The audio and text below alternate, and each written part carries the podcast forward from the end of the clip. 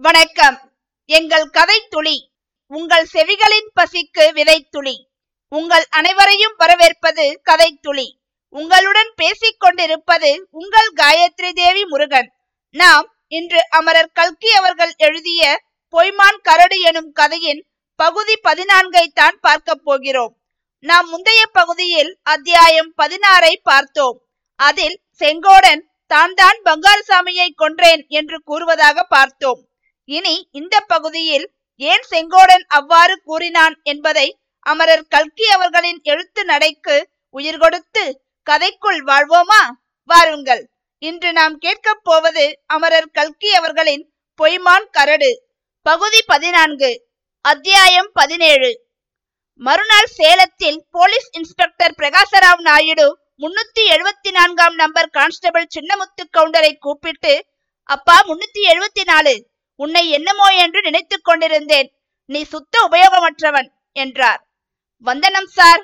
நான் உபயோகமற்றவனாயிருந்தாலும் சுத்த உபயோகமற்றவன் என்றாவது சொன்னீங்களே. இந்த போலீஸ் இலாக்காவில் சுத்தமாய் இருக்கிறதே பெரிய காரியம்தானே என்றார் நம்பர் முன்னூத்தி எழுபத்தி நான்கு. உனக்கு இப்போது வாய் அதிகமாகிவிட்டது. காரியத்தில் ஒன்றும் பிரயோஜனமில்லை.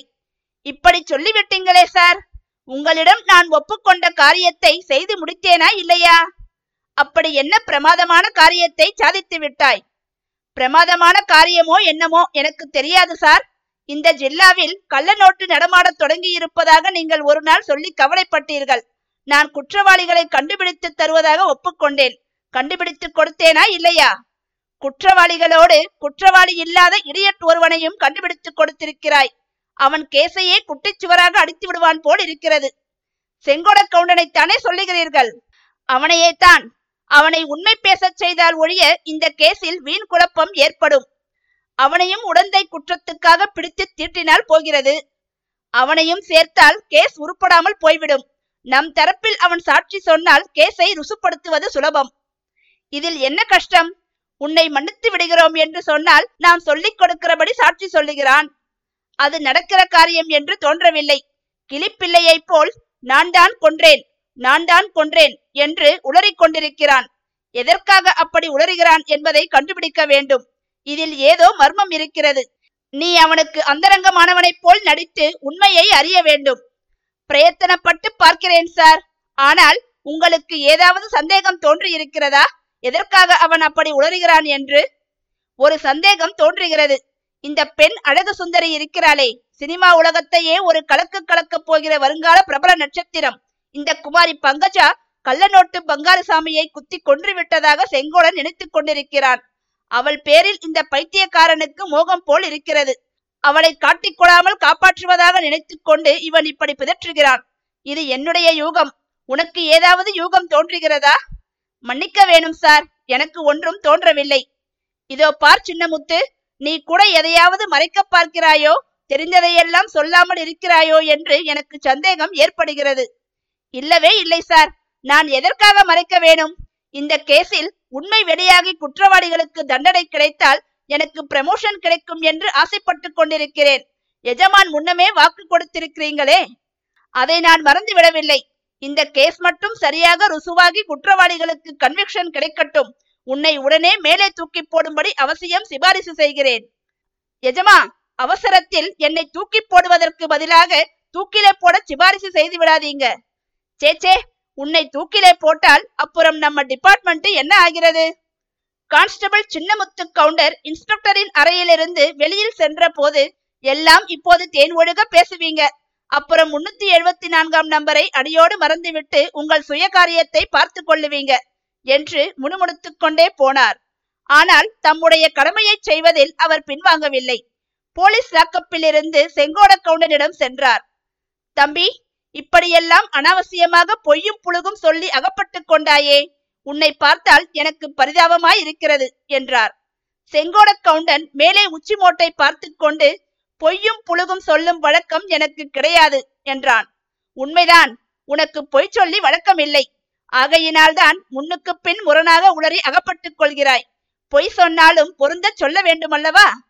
செங்கோடன் போலீஸ்காரரின் முகத்தை கவலையுடன் பார்த்து அடியிலிருந்து ஒரே மாதிரிதானே சொல்லி வருகிறேன் என்றான். என்னத்தை சொல்லி வருகிறாய்? பங்காருசாமியை நான் தான் கொன்றேன் என்று உளறிக் கொண்டு வருகிறாய் இல்லையா? ஆமாம் அது நிஜம்தானே? பொறு கத்தியினால் குத்திக் கொன்றேன் என்றும் பிடிவாதமாய் சொல்லி வருகிறாய் இல்லையா? ஆமாம் என் கையில் இருந்த கத்தியை கூட பார்த்தீங்களே? உன் கையில் இருந்த கத்தியை என்னிடம் காட்டினாய் அதில் ரத்தம் தோய்ந்திருந்தது. உன் கையிலும் இரத்தக்கரை இருந்தது. இதெல்லாம் சரிதான். அந்த கத்தியினால் நீ பங்காரசாமியை குத்திக் கொன்றதாக என்னிடம் சொன்னதையே இன்ஸ்பெக்டரிடமும் சொன்னாயா? ஆமாம் அப்படித்தான் சொன்னேன். ஓர் எழுத்து கூட மாற்றிச் சொல்லவில்லை. இனிமேலும் அப்படி சொல்ல போகிறாயா? ஆமாம் மாற்றிச் சொல்லுகிற வழக்கம் என்னிடம் இல்லை. அந்த குளத்தில் நான் பிறக்கவில்லை. குளம் கிடக்கட்டும் தம்பி குளம். குளத்தினால் வரும் கேட்டை எவ்வளவோ நான் பார்த்தாகிவிட்டது. இதை கேள் பங்காரசாமியை நீ கத்தியால் குத்தி கொன்றதாக சொன்னாய் அல்லவா? இந்த ஊர் பெரிய டாக்டர் வந்து இன்றைக்கு அவனை சோதனை செய்து பார்த்தார். பங்காரசாமியின் உடம்பில் கத்தி குத்து காயமே இல்லை என்று சொல்லிவிட்டார். செங்கோட கவுண்டன் திருதிருவென்று விழித்தான். அது எப்படி? கத்தியில் ரத்தம் இருந்ததே? என்றான். தம்பி கத்தியில் இருந்த ரத்தம் நாயின் ரத்தம் என்றார் போலீஸ்காரர். செங்கோடன் மறுபடியும் உச்சிமோட்டை பார்க்கத் தொடங்கினான். பங்காருசாமியின் பின்தலையிலேதான் காயம் இருந்தது. அது கத்தி காயம் இல்லை கடப்பாறையினால் அடிபட்ட காயம். ஓஹோ மறந்து போய்விட்டேன். நல்ல வேலை ஞாபகப்படுத்தினீங்க. கடப்பாறையினால் தான் அவன் தலையில் அடித்தேன். இப்போதுதான் நினைவு வருகிறது. கத்தியால் குத்தவில்லை. போலீஸ் ஐயா கொஞ்சம் நான் இப்போது சொல்கிறதை எழுதி கொள்ளுங்கள். தம்பி இப்படியெல்லாம் முன்னுக்கு பின் விரோதமாக உளறினால் என்ன பிரயோஜனம்? யாரும் நம்ப மாட்டார்கள். இன்ஸ்பெக்டர் சவுக்கு எடுத்துக்கொண்டு வந்து உன்னை செம்மையாய் தீர்த்து விடுவார். முதுகுத்தோலை உரித்து விடுவார். விரல் நகங்களில் ஊசியை ஏற்றுவார். என்னிடம் உண்மையை சொல்லிவிடு. நான் உன்னை தப்பு விக்கிறேன் பயப்படாதே. நான் மட்டும் தப்பி என்ன பிரயோஜனம்? என்று செங்கோடன் கவலையுடன் கூறினான். இன்னும் யார் தப்ப வேண்டும்? என்றார் போலீஸ்காரர். செங்கோடன் தான் தவறாக பேசிவிட்டதை உணர்ந்து வாயை இறுக மூடிக்கொண்டான். நீயும் தப்ப வேண்டும். செம்பவளவல்லியும் தப்ப வேண்டும். அவ்வளவுதானே? என்றார் போலீஸ்காரர். செங்கோடன் மிக கோபமாக செம்பாவின் பெயரை இதில் இழுக்க வேண்டாம். இழுத்தால் உமக்கும் பங்காரசாமியின் கதிதான். ஜாக்கிரதை! என்றான். அப்பனே என்னிடம் ஏன் மறைக்க பார்க்கிறாய்? கிணற்று மேட்டிலிருந்து நான் எல்லாவற்றையும் பார்த்து கொண்டிருந்தேன். சகல விவரமும் எனக்கு தெரியும். செம்பாவின் குற்றத்தை மறைப்பதற்காக நீ செய்த காரியங்கூட தெரியும். உன்னையும் அந்த கத்தியால் அங்கேயே கொல்லாமல் போனேனே என்றான் செங்கோடன். போனது போய்விட்டது. இனி நடக்க வேண்டியதை அல்லவா பார்க்க வேண்டும்? நீயும் தப்பித்து செம்பாவும் தப்பிக்க வேண்டுமென்றால் நடந்ததை நடந்தபடி என்னிடம் சொல்லிவிடு என்றார் போலீஸ்காரர். இன்னும் கொஞ்சம் நயத்தையும் பயத்தையும் கையாண்ட பிறகு செங்கோடன் வேறு வழியில்லை என்று தனக்கு தெரிந்ததை சொன்னான். அவன் குடிசைக்கு சற்று தூரத்தில் எஸ்ராஜுடன் சண்டை போட்டுக் கொண்டிருந்த போது குடிசைக்குள்ளே இருந்து ஐயோ செத்தேன் என்ற குரல் கேட்டதல்லவா? உடனே அவன் சண்டையை நிறுத்திவிட்டு குடிசையை நோக்கி ஓடினான். கேணிக்கு அருகில் எதிரே ஓடி வந்த பங்கஜா அவன் பேரில் முட்டிக்கொண்டபடியால் சிறிது தாமதித்தான். அதே சமயத்தில் ஒரு நிழல் உருவம் குடிசையிலிருந்து வெளிப்பட்டதை அவன் கவனிக்க நேர்ந்தது. அது ஒரு பெண்ணின் உருவம் என்பதை கண்டுகொண்டான். அந்த பெண் உருவம் கையில் ஒரு பாத்திரத்தை தூக்கிச் சென்றது. ஏற்கனவே செங்கோடன் மனத்தில் செம்பா அங்கு வந்திருக்க வேண்டும் என்று எண்ணம் தோன்றியிருந்தது. இப்போது உறுதியாயிற்று. செம்பா தப்பிச் செல்வதற்கு அவகாசம் கொடுப்பதற்கென்றே சிறிது நேரம் பங்கஜாவுடனும் யஸ்ராஜுடனும் பேச்சு கொடுத்து கொண்டு நின்றான். பிறகு குடிசையை அணுகினான். அப்போது ஓர் உருவம் ஒரு கணம் தோன்றி மறைந்தது. இதனால் குழம்பிய மனத்துடன் குடிசை வாசலுக்கு சென்று விளக்கை ஏற்றினான். குடிசையின் வாசற்படியில் இரத்தக்கரைக்கு பக்கத்தில் சிவப்பான ஒரு பொருள் கிடந்தது. அது செம்பா அணிந்திருந்த வளையல் என்பதை கண்டுகொண்டான். அவசரமாக எடுத்து மடியில் வைத்துக் கொண்டான்.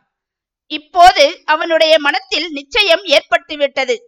செம்பாதான் உள்ளே இருந்த ஆசாமியை குத்தி கொன்றவள். தான் புதைத்து வைத்த பணம் பறிபோகாமல் இருப்பதற்காகவே இந்த கொலையை அவள் செய்துவிட்டாள். அவள் கையில் எடுத்து போவது அடுப்பின் அடியில் தான் புதைத்து வைத்திருந்த செப்பு குடந்தான் தனக்காக இப்படிப்பட்ட காரியம் செய்த பெண்ணை காட்டிக்கொடாமல் எப்படியாவது காப்பாற்ற வேண்டும் என்று உறுதி கொண்டான். குடிசைக்கு உள்ளே போய் பார்த்ததும் பங்காருசாமி கீழே கிடந்தது தெரிந்தது. அந்த பாவி இன்னும் செத்தப்பாடில்லை. தன்னை கொன்றவள் ஒரு பெண் என்பதாக முணுமுணுத்துக் கொண்டிருந்தான். ஆகவே செம்பாவின் வலையில் அவளை கொலைக்கேசில் மாட்டிவிடக்கூடிய தடயமாகலாம். இன்னும் ஏதாவது அப்படிப்பட்ட தடயம் கீழே கிடைக்கிறதா என்று சுற்றுமுற்றும் பார்த்தான். பங்காருவின் பக்கத்தில் கிடந்த ரத்தம் தோய்ந்த கத்தியை எடுத்துக்கொண்டான் தரையில் சிதறி கிடந்த பண நோட்டுகள் அவனுடைய மனத்தை குழப்பின. அதை பற்றி எல்லாம் தெரிந்து கொள்வதற்கு முன்னால் முதலில் தன் மடியில் இருந்த செம்பாவின் வளையலை கிணற்றுக்குள் போட வேண்டும் என்று தோன்றியது. உடனே வெளியே ஓடி வந்தான். யஸ்ராஜையும் பங்கஜாவையும் பயமுறுத்தி குடிசைக்கு வெளியிலேயே நிறுத்தி வைத்துவிட்டு கேணிக்கரைக்கு ஓடி வந்து வளையலை கேணியில் போட்டான். ரத்தம் தோய்ந்த கத்தியையும் கிணற்றில் போட்டுவிட வேண்டும் என்பது அவன் எண்ணம். அதற்குள்ளே போலீஸ்காரர் தோன்றிவிட்டார். செம்பவளவள்ளியை காப்பாற்ற வேண்டும் என்ற ஆர்வத்தினால் நான் தான் கொன்றேன் என்று போலீஸ்காரரிடம் அவன் அலறினான். பிறகு போலீஸ் ஸ்டேஷனில் இன்ஸ்பெக்டரிடமும் அதே மாதிரி வாக்குமூலம் கொடுத்தான். ஐயா போலீஸ்காரரே உள்ளது உள்ளபடி எல்லாவற்றையும் சொல்லிவிட்டேன். நீங்கள் கொடுத்த வாக்கை நிறைவேற்றுவீர்களா? என்று கேட்டான் செங்கோடன். நான் என்ன வாக்கு கொடுத்தேன்? என்றார் போலீஸ்காரர். அதற்குள் மறந்து விட்டீர்களா? உண்மையை சொன்னால் என்னையும் செம்பாவையும் தப்பித்து விடுவதாக சொன்னீங்களே. என்னை தூக்கிலே போட்டால் கூட பரவாயில்லை. செம்பாவை மட்டும் காப்பாற்றி விடுங்கள் என்றான். ஏதோ என்னால் ஆன மட்டும் பார்க்கிறேன். ஆனால் நீயும் நான் சொல்லிக் கொடுக்கிறபடி இன்ஸ்பெக்டரிடம் சொல்ல வேண்டும். அப்போதுதான் செம்பாவை காப்பாற்ற முடியும். என்ன சொல்ல வேண்டும்? அவரிடம் செம்பாவின் பேச்சையே எடுக்காதே. குமாரி பங்கஜாவிடம் நீ மோகம் கொண்டிருந்ததாகவும் அவள் பேரில் சந்தேகம் ஏற்படாமல் இருப்பதற்காக நீ குற்றத்தை ஒப்புக்கொண்டதாகவும் சொல். திடுதிப்பென்று உடனே அவ்விதம் சொல்லிவிடாதே. இன்ஸ்பெக்டர் உன் கன்னத்தில் இரண்டு அறை கொடுத்து கேட்ட பிறகு சொல். செங்கோடன் தன் கன்னத்தை தடவி பார்த்து கொண்டான். இன்ஸ்பெக்டர் அடித்தால் ரொம்ப வலிக்குமா? என்று கேட்டான். அதிகமாக வலிக்காது. பேய் அறைகிறது போல் இருக்கும். செங்கோடன் இன்ஸ்பெக்டரிடம் அப்படி சொல்ல வேண்டிய அவசியத்தை பற்றி போலீஸ்காரர் மேலும் வற்புறுத்திய பிறகு ஒருவாறு ஒப்புக்கொண்டான். போலீஸ்கார ஐயா இந்த விஷயம் செம்பாவின் காதில் விழுந்தால் என்ன செய்கிறது? என்று கேட்டான். எந்த விஷயம்? நான் குமாரி பங்கஜாவை காதலித்தேன் என்று ஒப்புக்கொண்டது. அதை பற்றி சமாதானம் சொல்வதற்கு உனக்கு வேண்டிய அவகாசம் கிடைக்கும். கல்யாணமான பிறகு ஆயுள் முழுதும் சமாதானம் சொல்லிக் கொண்டிருக்கலாம். அது போனால் போகட்டும். செம்பாவை பார்த்து எனக்காக ஒரு விஷயம் மட்டும் சொல்லிவிடுங்கள். செப்பு குளத்தில் இருந்த எட்டு நூறு ரூபாயையும் பத்திரமாய் வைத்திருக்க சொல்லுங்கள். என்னுடைய கேசுக்காக ஒரு காலனா கூட செலவழிக்க வேண்டாம். நடக்கிறது நடக்கட்டும். நல்ல கருமையப்பா நீ. செம்பாவின் தம்பிகள் சோழ கொள்ளையில் புகுந்து அழுத்திவிடப் போகிறார்கள். நன்றாய் முற்றுவதற்கு முன்னால் ஒரு சோழ கூட பறிக்க கூடாது. அப்படி அந்த வாண்டிகள் இளஞ்சோழ கொண்டையை பறித்ததாக தெரிந்தால் வந்து அவர்களுடைய மென்னியை முறித்து கொன்று விடுவேன் என்று சொல்லுங்கள். போதும் நீ ஒரு கொலை செய்ததே போதும். உன் பணத்துக்கும் ஆபத்து வராது சோழ கொள்ளைக்கும் ஆபத்து வராது கவலைப்படாதே என்றார் போலீஸ்காரர். உண்மையில் செம்பாதான் பங்காருசாமியை தாக்கினாளா? அல்லது வேறு ஏதேனும் முடிச்சுகள் அவிழ்க்கப்பட உள்ளதா? என்பதையெல்லாம் நீங்கள் தெரிந்து கொள்ள வேண்டுமென்றால் இந்த கதையை தொடர்ந்து கேட்க வேண்டும். நாம் கூடிய விரைவில் பகுதி பதினைந்தில் சந்திக்கலாம். அதுவரை உங்களிடமிருந்து விடை பெறுவது உங்கள் காயத்ரி தேவி முருகன். நன்றி வணக்கம்.